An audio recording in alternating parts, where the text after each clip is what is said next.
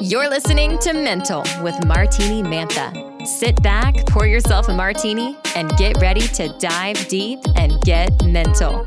And now, the moment you've been waiting for. Here's your host, Martini Mantha.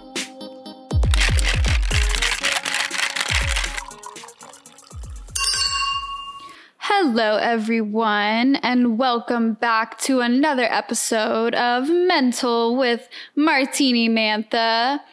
I'm very excited for my guest today. He is my wonderful friend and cousin, Cameron Clotiaux. Cameron is a Houston native. He spent four years in the Air Force working on planes and is now pursuing a business degree since he got out. He unfortunately has dealt with multiple issues related to mental health. So, we're going to dive into a plethora of topics today. And I'm really excited for him to be open and vulnerable and for us to dive deep into some really serious and important topics. We are going to have a little bit of fun with this, but I am super excited. So give it up for Cameron Clotiaux. Hey Cameron, how you doing? I'm doing good. How are you, Sam? I'm great. I'm so happy you're here. Yeah, thanks for having me. Are you ready to dive deep into this? I am. I hope you're ready. Uh, I'm gonna bring it. So, What does that mean? uh, I think you're gonna be in for a surprise. I like to ask questions because I want to hear other people's thought on my psychology. Oh, Uh, you're gonna throw I'm a- back on me? Yeah, I'm a little bit strange. First of all, I'll say is I don't know anything about anything. I'm very dumb. So uh, everybody out there, don't take anything. Take it with a grain of rice. You know, A grain of rice? You mean a grain of salt? nah, rice. rice is uh, what came to my mind. So that's what we're going with. Okay. Uh, What, are we drinking? Yeah, I was about to ask that. What are we drinking? It was your idea. Yeah, we're going with the uh, James Bond Martini, the uh, shaken, not stirred. It's pretty strong. It is, but it's very good. It's actually better than I was expecting. When I saw the recipe, I was like, I'm gonna die, but it's Right. actually it's actually pretty good.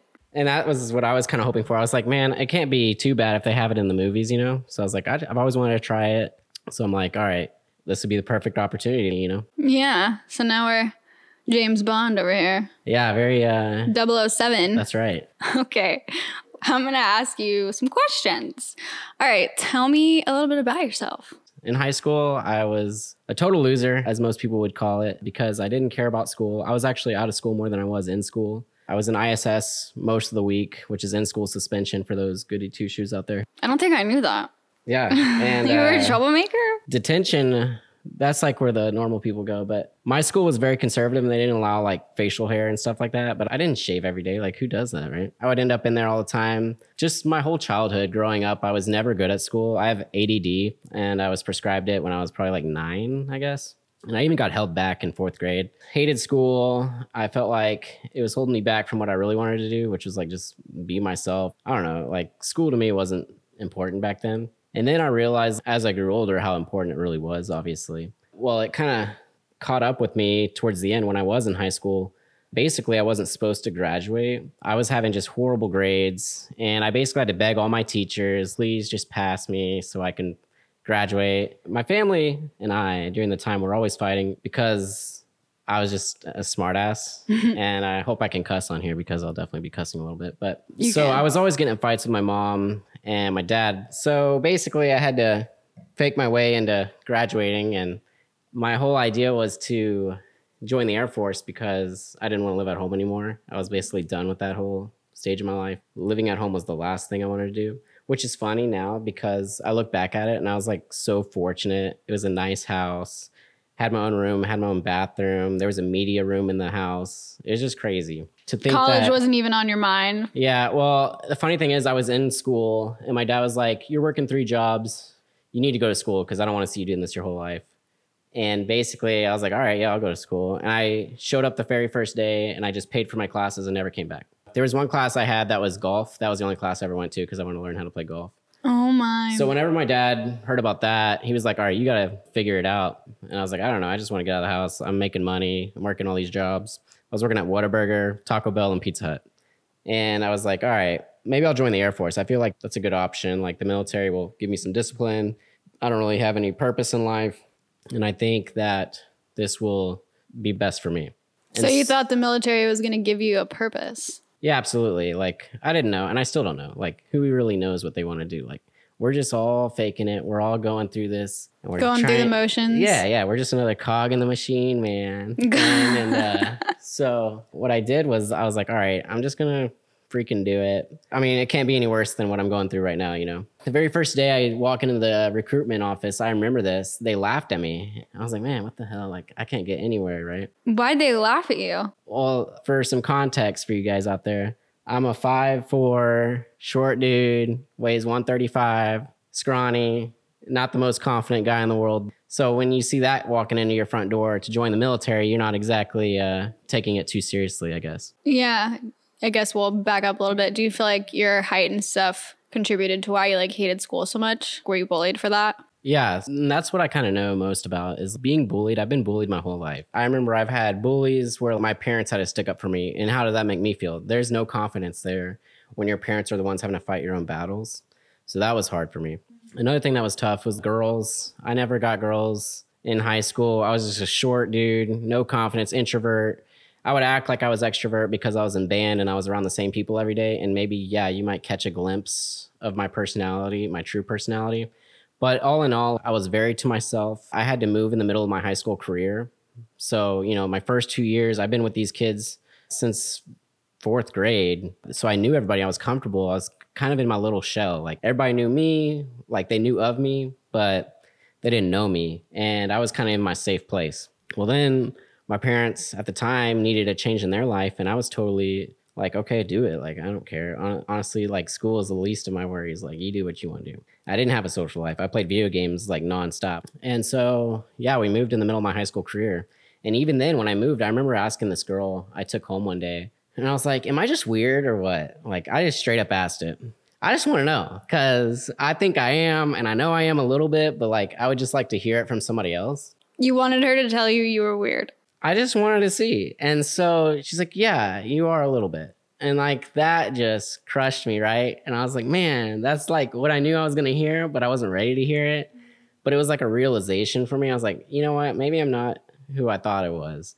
And so just growing up through these phases where even though these things that were being said to me weren't like, it wasn't physically harming me, it was definitely mentally scarring me. Yeah. And so I remember that, like, I'll take that to my grave because I'm like, man, maybe I'm a loser. Like, I, it just killed me. And I remember I asked this girl out because it was the same week I asked this girl out to prom and she said yes. So I was like, oh, a little boost of confidence. Hell yeah, let's go. hmm We get to the dance and I'm like, she's taller than me. This is the first girl I've ever been with that was taller than me. And I was like, man, I was super nervous. I wouldn't dance with her. I was too scared because I, I didn't want the attention. I never did want the attention. And so it's just been a whole journey. And even in the military, I was bullied. My nickname in the military, my last name is Clotiaux. My nickname in the military, can you guess it? Mm, trying to channel my creative mind here. Uh, Okay. no, I can't. I can't think of anything. My mind's blank. Yeah. So my nickname in the military was Clitoris. so if that doesn't tell you anything, Clearly, my mind was not in the gutter. Yeah, everybody in the military, their mind's always in the gutter. So basically, everybody called me a pussy. And so ever since I was a kid, I've always been bullied.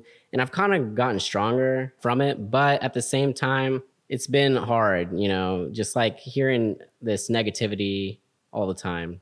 But I think it has made me stronger. That's good. Yeah. So you think the military gave you confidence?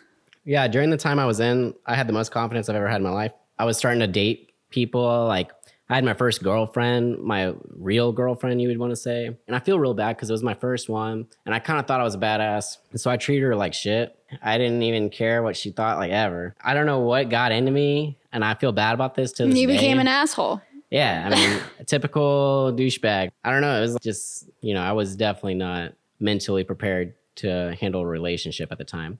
My second relationship was a lot better. We were able to like travel and just be normal, and that was great. But when I moved, actually, when I deployed to the Middle East, Yeah. So you deployed to Qatar for six months, right? Yes. Yeah. How was that? it was awesome. I loved it. In the middle of the desert. It was crazy. Yeah. It was like 120 degrees every day. But the most stable mentally I've been in my whole entire life to this day has been those six months. And Why? the reason is because I had no worries in the world. I didn't have a car payment. I had zero bills. I wasn't even being taxed. I got to live tax free for six months.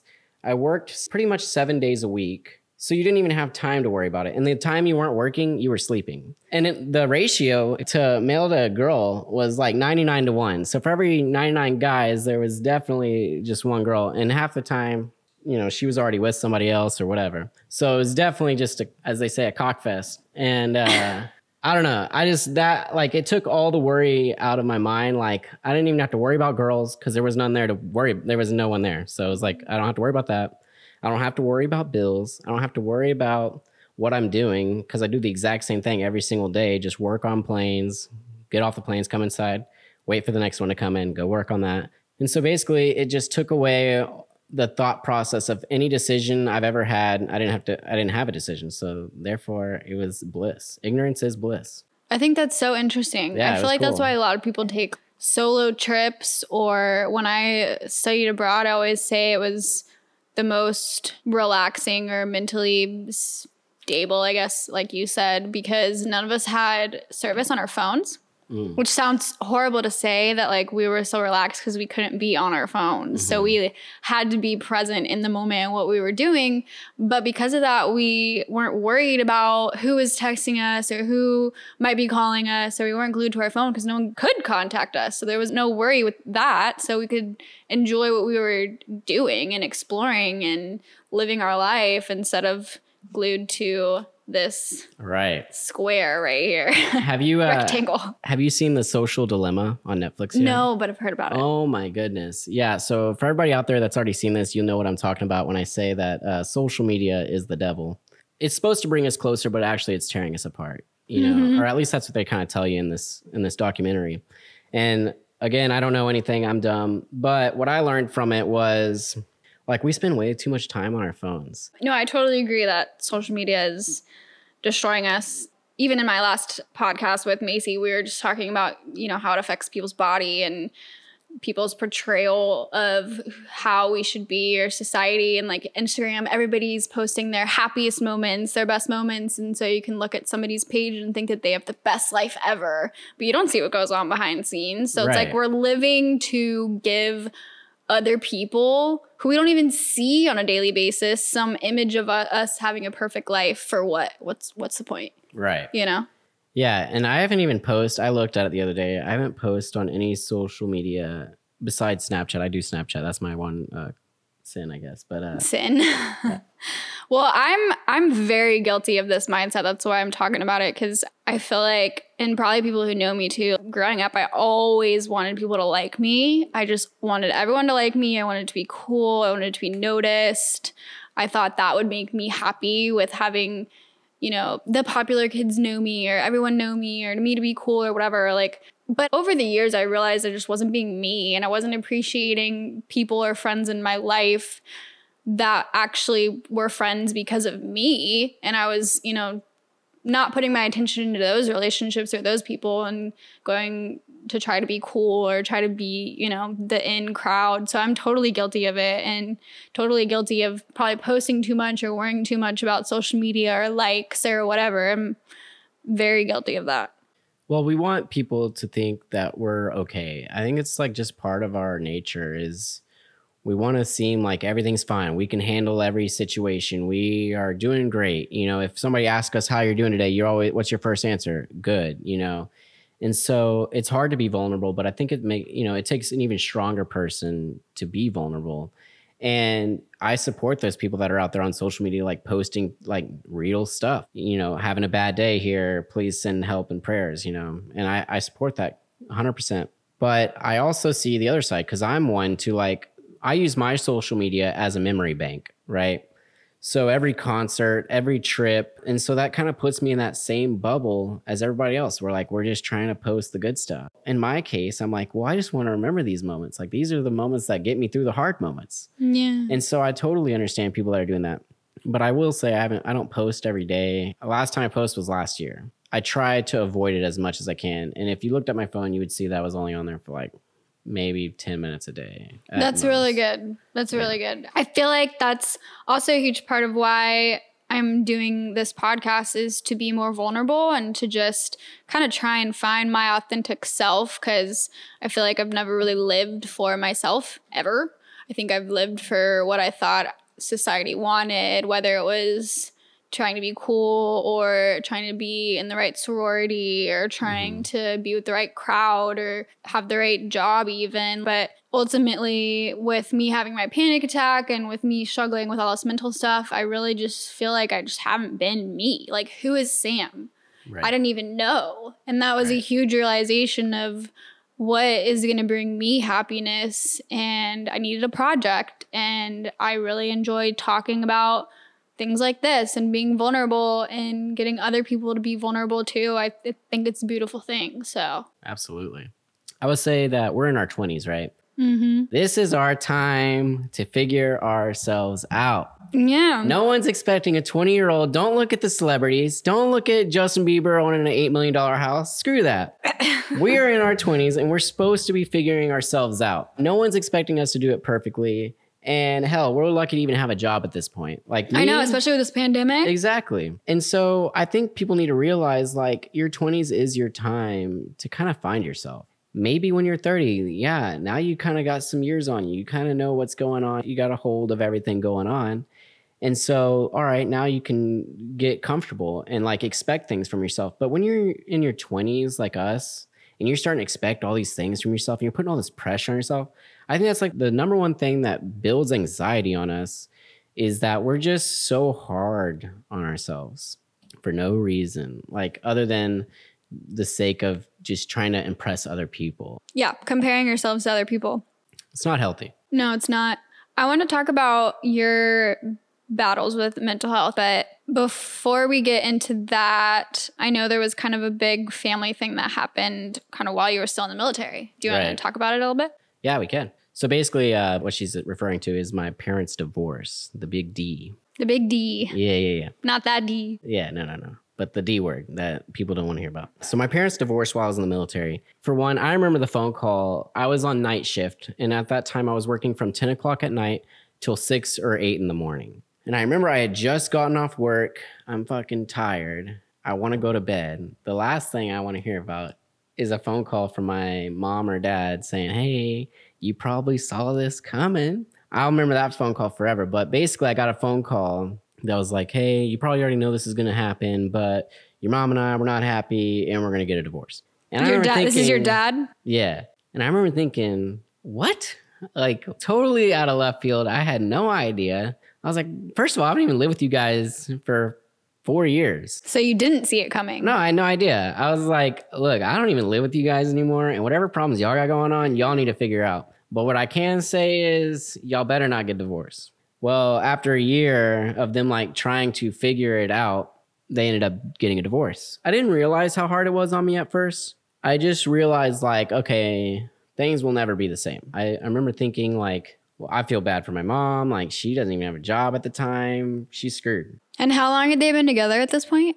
Don't quote me, but I want to say like 30 years. That's crazy. About. Yeah. So longer than I've even been alive. It's just like wild whenever you grow up and you hear things like, one thing you never have to worry about is we'll never get a divorce. We'll always be together no matter what.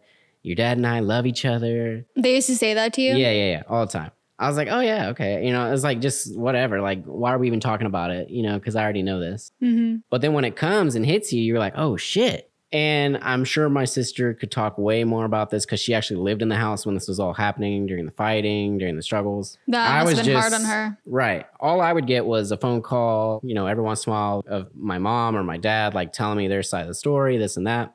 And so I was just there from afar. I was like, all right, well, I'm here for support, but I legit have my own issues. I'm working like literally 12 to 14 hours a day. I can't handle this right now. Please just figure it out. Like you're adults. Why are you coming to me? And then to like have to pick sides, that was horrible. I was like, first of all, I'm not picking any side. And for anybody to ask anybody else to pick sides, that is hard to ask of somebody when they've been in your life for as long as they have been. I mean, they're your parents. I yeah, feel like that's right. something you you can't choose. Right. and I will say like it wasn't said you have to pick sides, but I could kind of see like, you know, my dad be like, "Well, you see where I'm coming from, right?" And my mom be like, you know he's in the wrong. You know, it's like it's just that type of conversation all the time. And so it's just getting like daunting. I was like, man, this is mentally heavy on me. And I've never had to deal with anything mentally heavy before, you know, other than just growing up and being a kid and dealing with maybe a few bullies here and there throughout my whole life and like being called names. Okay, that's something I'm used to. This was something from my own family that was like a shot to the heart. Like, I'm like, what the hell? You know, what am I supposed to do? So it's been a whole process since then, and it's not completely healed, and it probably won't ever be. But I will say it was for the best. I think people change, right? You Do you think people change? Because a lot of people- people think that people don't change. No, people change. I've changed. Look at me. I used to be a loser, right? And I well, probably s- don't say that about yourself. I'm I think I think being weird or whatever is cool. Like people's definition of weird can be different. So don't call yourself a loser. yeah. Well, I was I- in the band and I played trumpet. I was in band in middle school. You know, come I mean, on. I I'm probably people probably pro- called me weird at some points in my life too. And I'm still am weird and I'm cool with it. Yeah. Do you think that them getting a divorce affected how you see love or relationships? Well, even before then, I kind of felt like marriage wasn't a thing for me personally. Why? I think that if you truly love somebody, you shouldn't have to get the uh, government involved. And uh, my parents would call me a hippie for that, which is fine. I'm cool. With it. Well, you it. did live in Colorado, so maybe Yeah, you yeah, are. I might be a little bit, but I think you shouldn't have to get the government involved whenever you really love somebody. And if you're doing it just for a tax break or uh, the monetary uh, benefits you get out of it, then you're doing it for the wrong reason. Even in the military, I saw people get married for stupid ass reasons.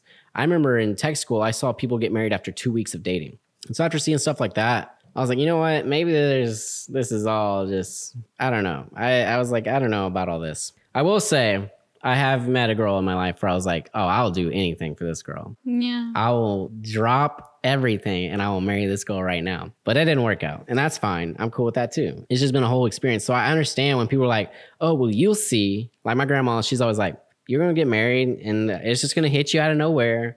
And that's just how it is. And I'm like, I don't know. See, it's funny when people say that to me because I've been very fortunate to have wonderful parents who are still together to this day and they still hold hands in public. They're still like they seemingly to be super in love. Grosses me out a little bit. No, I'm just kidding. No, I love it. They have a great example of love. But I had a conversation with my mom kind of about this of how do you know? You know, because everyone's always like, you just know. And my mom said, I don't really believe that, Sam. She goes, I don't think there's one person out there for everyone in the world. She goes, I think there are probably multiple people out there that could work for you. It's a decision that you have to make.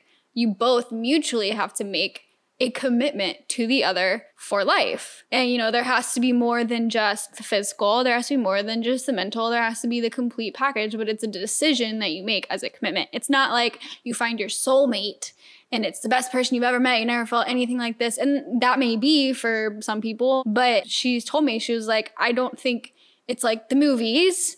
You know, it's it's genuinely you find somebody you connect with, maybe you share the same beliefs, maybe you have some differences, but ultimately you make a commitment to each other that you're going to be in it for the long haul and that's the point. Yeah, absolutely. I'll ask you this Have you ever experienced love at first sight? I don't think I have. Really? I really don't think I have. Wow. I have. I remember my first, they call them high school sweethearts for all you people out there. Uh, I remember this girl I saw, I went to a summer camp one year and I'll never forget it because we had to pick her up on the way because she was out of town for whatever reason. She's like, I want to go, but I, I need to be picked up on the way. Well, okay, cool, whatever. We pick her up, and I remember she gets in the car and she has to sit next to me. There's literally no one sitting next to me because, again, I'm a loser. and at that time, I'm gonna make you drink every time uh, you it's call fine. yourself It's a a joke. It's now, a joke at this point. It was a joke. I was like, oh shit, I'm about to sit next to a girl, probably for the first time ever. I want to say I was in junior high, maybe I was like sixth grade, which is like intermediate school here in Texas. I was like, oh my God. And so she was just so cool. We immediately clicked. It was just jokes after jokes. Like I was completely comfortable because we were in this van together for the next six hours going to summer camp out in the middle of nowhere. And so I was like, oh, perfect. You know, like this is like a gift from God or whatever. And I was like, man, this is my moment.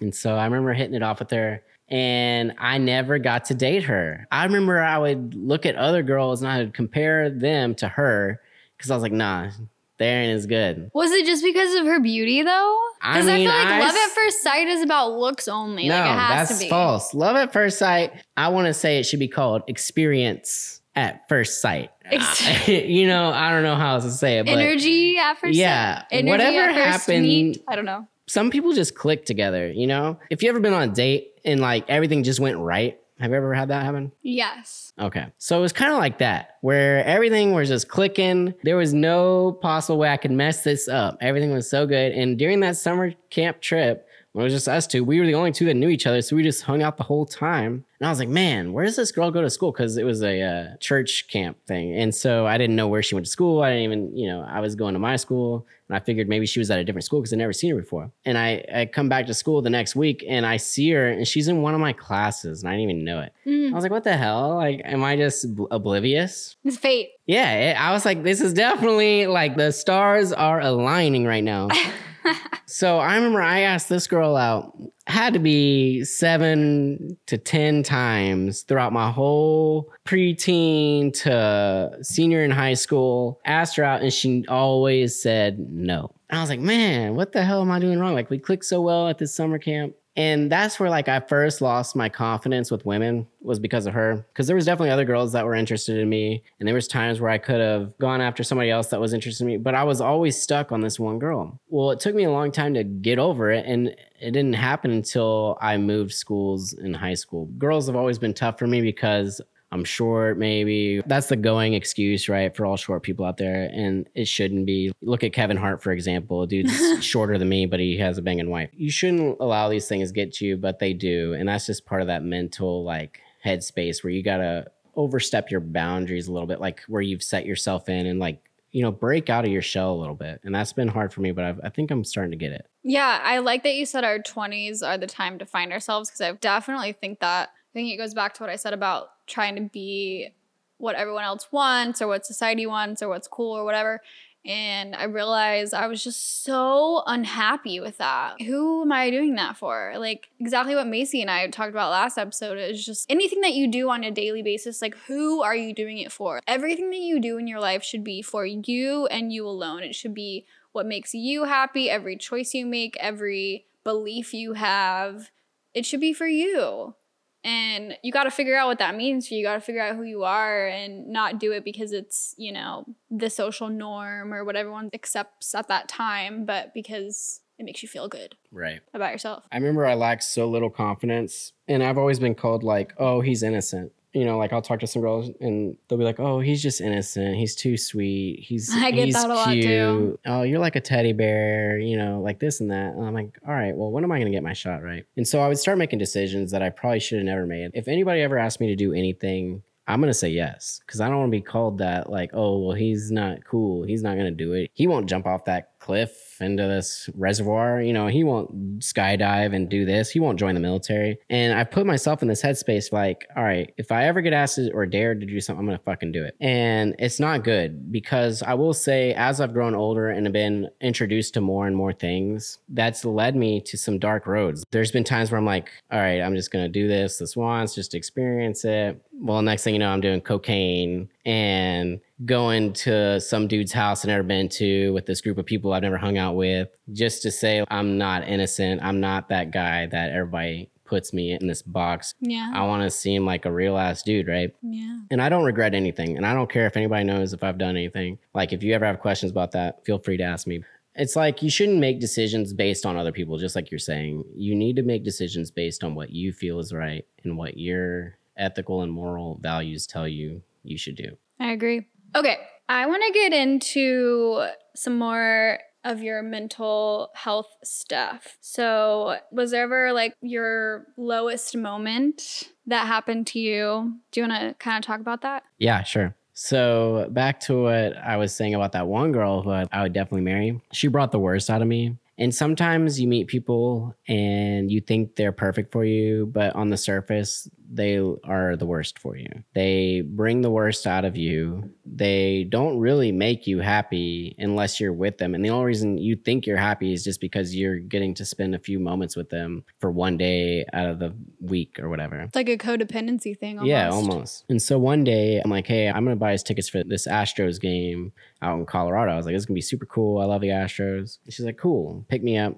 I was like, word. Picked her up. Well, before I picked her up, I was like, should we Uber? That's what I usually do because I like to drink and you like to drink. Who knows what'll happen? This will be, you know, just like any other weekend, like we always have where we're getting too drunk. She's like, no, no, no, no. It'll be good. We're gonna meet my parents. I was like, oh shit, this is getting serious. I'm like, all right, cool. So all my uh, pre-existing thoughts just went out the window. I was like, I'm gonna do whatever I gotta do to make a good impression on this girl's parents. We pregame at the bars in Denver. I remember I was like, all right, we can pregame and I just won't drink at the game. That gives me like three hours to sober up, whatever. So then she's like, okay, well, we're gonna meet my parents. And we get down there, and of course, her dad likes to drink. And I'm not gonna be a guy that refuses a beer from, you know, the father of the girl I'm dating. And so we have a drink. I met her dad, met her mom, and even met her little brother, and everything was great. Well, this is July 4th weekend, my favorite holiday throughout the year, or at least one of. I had a few drinks at the game, and I was like, okay, I'm definitely buzzed. And it's July 4th. She's like, let's go to the bars after the game. And so I was like, okay, yeah, sure, whatever. And so I'm taking all these bars I know about. We're just going all out. And then the next thing I know, I rear end somebody, mm. just a fender bender. And I was driving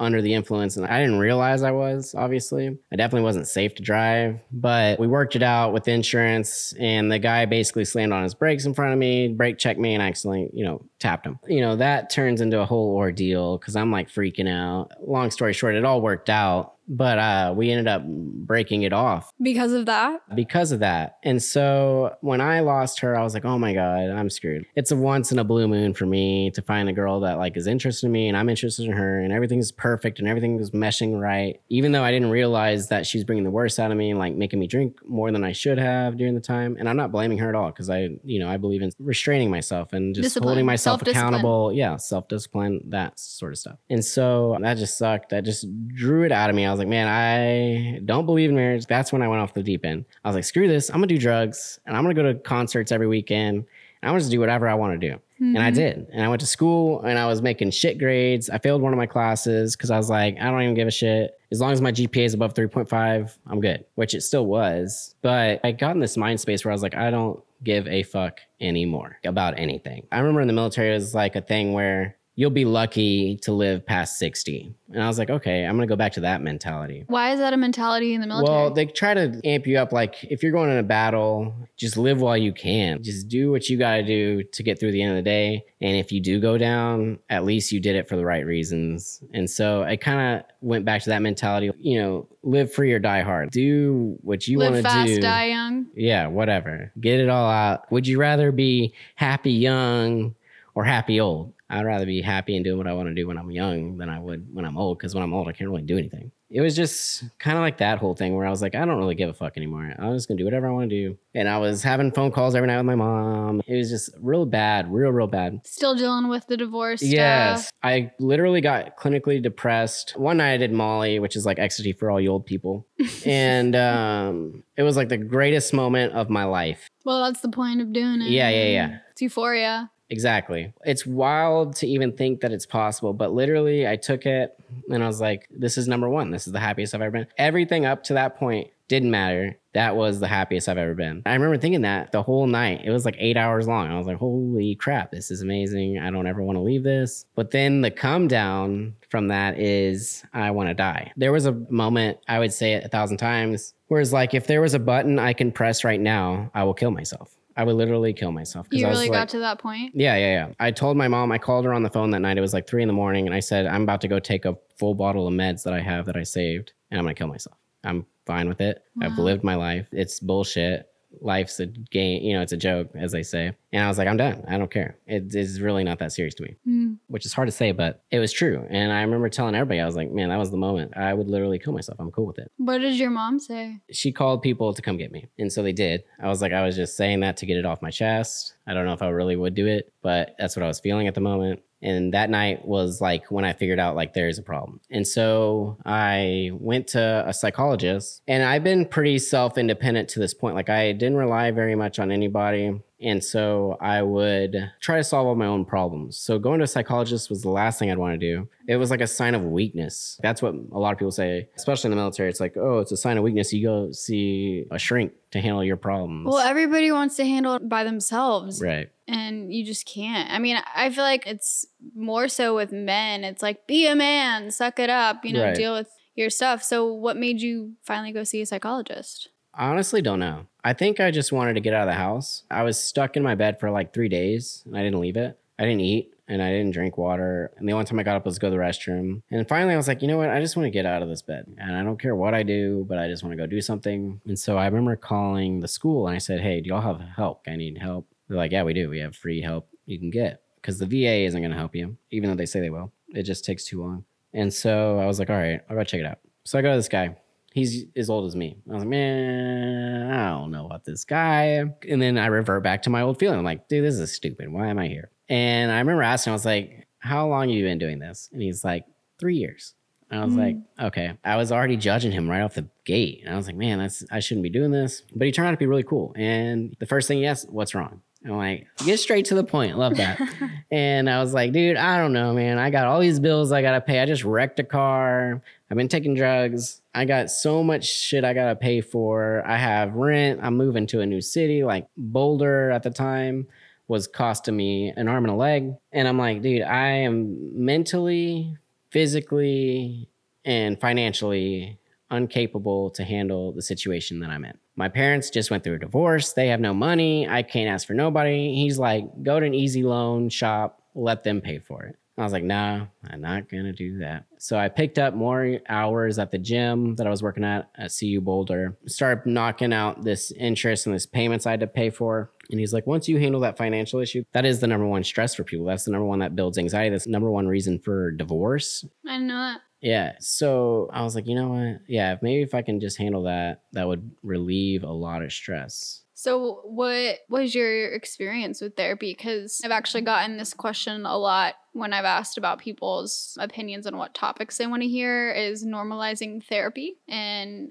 kind of what you were saying about how you were like, oh, this is stupid. I don't want to do this. I don't need this. So, do you think it was good for you? Like, you needed to do that? Yeah, absolutely. I think it's great that you can go to a place where you can just get everything off your chest. The best part about therapy, I'll say, is that there's a guy or a girl that I'm going to go see that I'll never see again in my life, and I can just say whatever the hell I want, and I have total confidentiality that they'll never tell a soul. So when I knew that, I was like, I'm going to let loose. I was like, I need a purge. All these bad voodoo on my shoulders. I just need to let it all out. And so I did. I just told him, I was like, look, dude, I don't know what you can do. I don't think you can do anything, honestly. If you want my true opinion, I think this is pointless and that I don't know what you're here for, to be honest. But like, I remember giving it to him hard. I was like, taking out my anger, taking out my stress, taking out my anxiety, taking out my depression, all on this one guy. And he took it.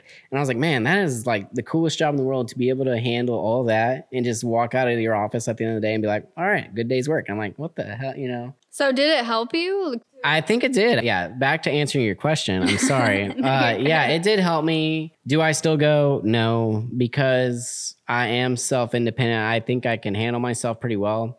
That being said, if I could afford it, I would still go just so that I can have those days where I can just be like, you know what? I just want to punch somebody. you know, like I just want to let it all out on somebody that can take it because I hold a lot in. And I don't know about people you. do. Yeah. I think it's great. I think I think more people should go After that first session, did you kind of walk out of there with stuff No, off your pretty much- shoulders or? No, I was like, that's stupid. I'm never going back. But you did go back. But I did. And the reason I went back because I was like, man, there's still more to be said. I still gotta talk to this guy, tell him how much I don't like him. and I and I went back and I was like, dude, I'm back. He's like, bring it. I'm ready. You just let me have it. I said, say no more. And so then I continued to let him have it. I was like, dude, I hate this. I hate women sometimes. I hate everything about the world we're in right now, like politics and this and that. And I just need a break from it all. You know, I need a vacation. That's been my escape lately, is just go out and do stuff. Did he give you any like advice or did he Yeah, really he's just like- listen? Sorry to interrupt, but he's like, go take medicine. I was like, no, I'm not taking medicine. I don't believe in medicine. Medicine is like a coping mechanism. That's what I thought, which it isn't. And it's just a flawed thought. And so I was like, I don't want to take meds because I don't want to get addicted to them. I already taken drugs. And like, I know myself well enough that I would get addicted to it. and I just have an addictive personality. So I was like, you know what? I just need to not go down that road. What I need to do is just get my head out of my ass and fucking handle my shit. And I did. And that's kind of how I've been living ever since then. You feel like you're in a good headspace today then? Yeah, I do. How do you think you got out of it? Was it therapy? Was it multiple things? What helped you kind of get out of that low point that you were in? I stopped taking things so seriously. I think that a lot of us take things too seriously. Even now, I still do sometimes, and I catch myself worrying about this or that. I heard something from somewhere, and don't quote me, but they're saying like 90% of what you worry about won't even come to fruition. It's the 10% that you don't worry about is what's going to hit you. And I'm like, damn. That's deep. Yeah, yeah, it's cool. And so I'm like, shit. So there's stuff out there I'm not even worried about right now that's gonna hit me tomorrow. And then now I'm gonna really be worried, you know? Mhm. So it's like, why am I so busy worrying about stuff that hasn't even come to fruition yet when I could be busy worrying about what's going on right now, here and now? Be present. Yeah. There's a funny quote from uh The Incredibles. The Incredibles. Yeah, yeah, yeah. It's a good one. is it? It's a little, she's the little designer chick in the show. And she's like, I don't focus on the past, baby. It distracts me from the now. Mm, Boom. And I was like, man, Pixar, they up on that. They they know a thing or two about something. I like that quote. I do want to address the medication thing because that's another thing that I've heard people want to talk about. From my personal experience, I am on medication. I am on medication for anxiety and depression, letting that be known. For the first few weeks after I was prescribed it, I didn't take any of it for the same reason. I was Mhm. terrified. There's so much taboo around taking medication for that. You don't want to get addicted. You're like, what is this going to do to my brain? You know, I had some people even tell me, like, it's going to change your whole personality and all this stuff. And I will tell you that's not the case. I have been so much more balanced in my thoughts, and I've been able to be more productive, and I've been able to focus on things that I wasn't able to focus on because I was so lost in my head. And I had a friend who basically she was one of the ones who convinced me to take it. Hmm. She said, My psychiatrist told it to me like this. When you have another health issue, say you have a stomach ache, say you have the flu, say you have some other health issue, what do you do to fix it? You take medication to heal yourself and it goes away. So think of it as a sickness. You may not be taking this medication for the rest of your life, but you're healing yourself in this moment and mm. your body needs it Yeah. it's not something that you should look down on. You're healing your body just like you would if you had any other infection or disease or whatever, and you probably won't be taking it for the rest of your life, but you need it right now.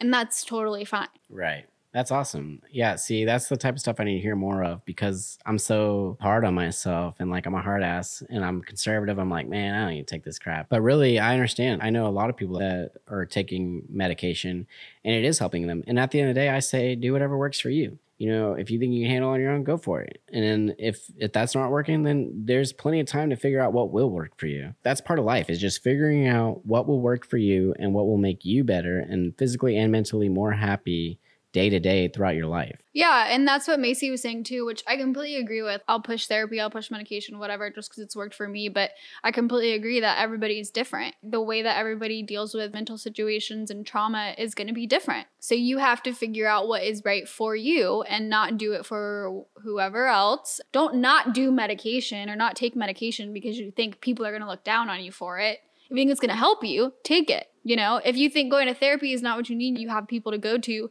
go to those people. But you cannot handle it on your own. Like that's the one thing that I will say is you cannot handle it on your own. You're going to need to talk about it. You're going to need to talk to somebody, whether it be your mom, your dad, your friends, a therapist, whatever. You're going to need to figure it out that way. You're going to need to let it out because it's Right. going to eat at you if you just let it molt. Molt, is that the word? Yeah, I think, In your brain. yeah, I get what you're saying. Keep stuff in, it's just gonna erode at you. It's gonna start eating at you mentally. And once it starts eating at you mentally, then you're gonna start losing other aspects of your life. Mhm. And so you're totally right. but figure out what's best for you. Right. And everybody's different. So just take time to figure out what you need, what is best for you. And it can be completely different than what anyone else is doing. That's why there's so many different kinds of therapists out there. That's why there's so many different kinds of medications out there. There's so many different kinds of things you can do to feel good, different kinds of Yeah. exercises. There's yoga and there's, you know, weightlifting. There's so many different activities, so many things to do because no one person is the same. Yeah. So no one person is going to be healed in the same way as someone else. Right. Have you, uh, since COVID, partaked in uh, retail therapy? Um, guilty as charged. Yeah, I uh, I had been guilty as well. I started buying all this stuff. I was like, oh, I'm about to go camping soon, and I was like, man, I gotta I gotta get some camping stuff. We're gonna go camping, y'all. Who wants Yeah, to join? yeah, yeah, And so I was like, man, I'm just gonna start spending all this money, and like I'm charging stuff I shouldn't be charging, but it's helped. But it's just so hard with COVID not being able to go out and do stuff. I'm like, well, I want to spend money on some. this year's been such a weird year. Like I said in my first podcast, it really is just heightened. I feel like everybody's underlying issues, even if you haven't had like some traumatic event that's happened this year, like just so many people are just anxious. It's just like such a hard time right now. It's tough. So, what are things like for you today? So I pretty much just wake up whenever, do my classes, work out every day. That's a huge thing for people. A huge thing for me, anyways, lately is for the past two months, I've been working out four to five days a week, sometimes three if I'm feeling weak. Do you But feel like that's a good like coping mechanism or stress reliever? Absolutely. I think Yeah. You're getting those endorphins out, and I think you're building confidence. That's something I lack. Also, it helps my mentality. I'm like, all right, I feel better. I feel like I completed something. If you're a task person like me, if you like to fill out like a checklist every day, like, all right, I got this, I got this, I got this. What am I, you know, just start marking off the boxes. It's the small things, you Right. guys. If you can just knock stuff out, it's just going to mentally lessen the load. You're giving yourself space in your head to worry about other stuff. You know, you're freeing up space. What is one thing that you would say to your younger self? It could be during school when you were a kid being bullied, or going through the military, or going through the dark moment that you just spoke on. What is one thing that you would say to yourself during any of those times, knowing what you know now? Yeah, I would tell myself, especially my high school self, just do the work because there's no avoiding it. Eventually, it's going to catch up to you and it's going to benefit you later on in life. I don't regret anything. So I'm like, you know, live your life, dude. The best places to learn things are when you fail. What would you say to yourself during that low moment before you went to therapy? You'll make it. You will. Any hard moment you ever go through in life, it's not the end of the world. And it, even if you're like debating death, at the end of the day, it's a decision you're going to make and you will be fine. I think you can push through anything. Life isn't easy, it's not. And those hard decisions you make are just making you stronger. And that way, whenever you have a kid or you ever meet somebody else that's been through this, you're going to be able to give them the guidance they need to get them through whatever they're going through because you've already been through it. Just take it step by step. That's what I would tell myself. Take it step by step. I think that's awesome. I think those are great words, great advice. I completely agree. Like I said it before, but I really feel like going through traumatic experiences, difficult experiences, and everybody experiences different things in different ways. Somebody may experience something that doesn't seem as traumatic as what somebody else is experiencing, but you don't know how things affect everyone differently. But experiencing those things adds a complexity to your soul. You know, it just Right. it, it gives you wisdom. You know, they always talk about the wise old people. You know, it's because they've been through shit. You know, Mhm. they've been through it and they can understand. They they're like, look, I know if I was in your shoes at that time, at that age, I probably would feel the same way. Right. But you're gonna get through it, and you need to focus on that and take it day by day, like you said. Yeah, I think that's all you can do, honestly. If you start overwhelming yourself and start trying to put too much on your plate at once to try to handle and solve, you're going to end up hating yourself. What you need to do, and again, I'm a dumb ass, I don't know anything, don't listen to me. But if it was to me, I would say take it one thing at a time. There's no problem too big. What you got to do is break it down into parts and handle one part at a time. That's what I've done. And I'm still learning to this day. And I still make mistakes. And I'm glad that I do because I learn from them. And we're gonna be learning and making mistakes for the rest of our life. We're never gonna get to a point where we're like, I'm here, I'm the perfect person, I'm the perfect human, I do everything right. This I made it. No, that's not realistic. So if that's your goal, it's never gonna happen. We're Right. constantly learning, we're constantly faced with that 10% that we're not worrying about. Right. And it's just making you into the person that you're meant to be 10, 20, 30, 40 years from now. Absolutely. And there's one last thing I would say avoid people that bring you down. Avoid people that are negative. Avoid people that have a victim mindset who are like, woe is me. Why the hell is this happening to me? Why is our nation like Why is this like this? Why am I always having this rainy day when you're always out in the sun?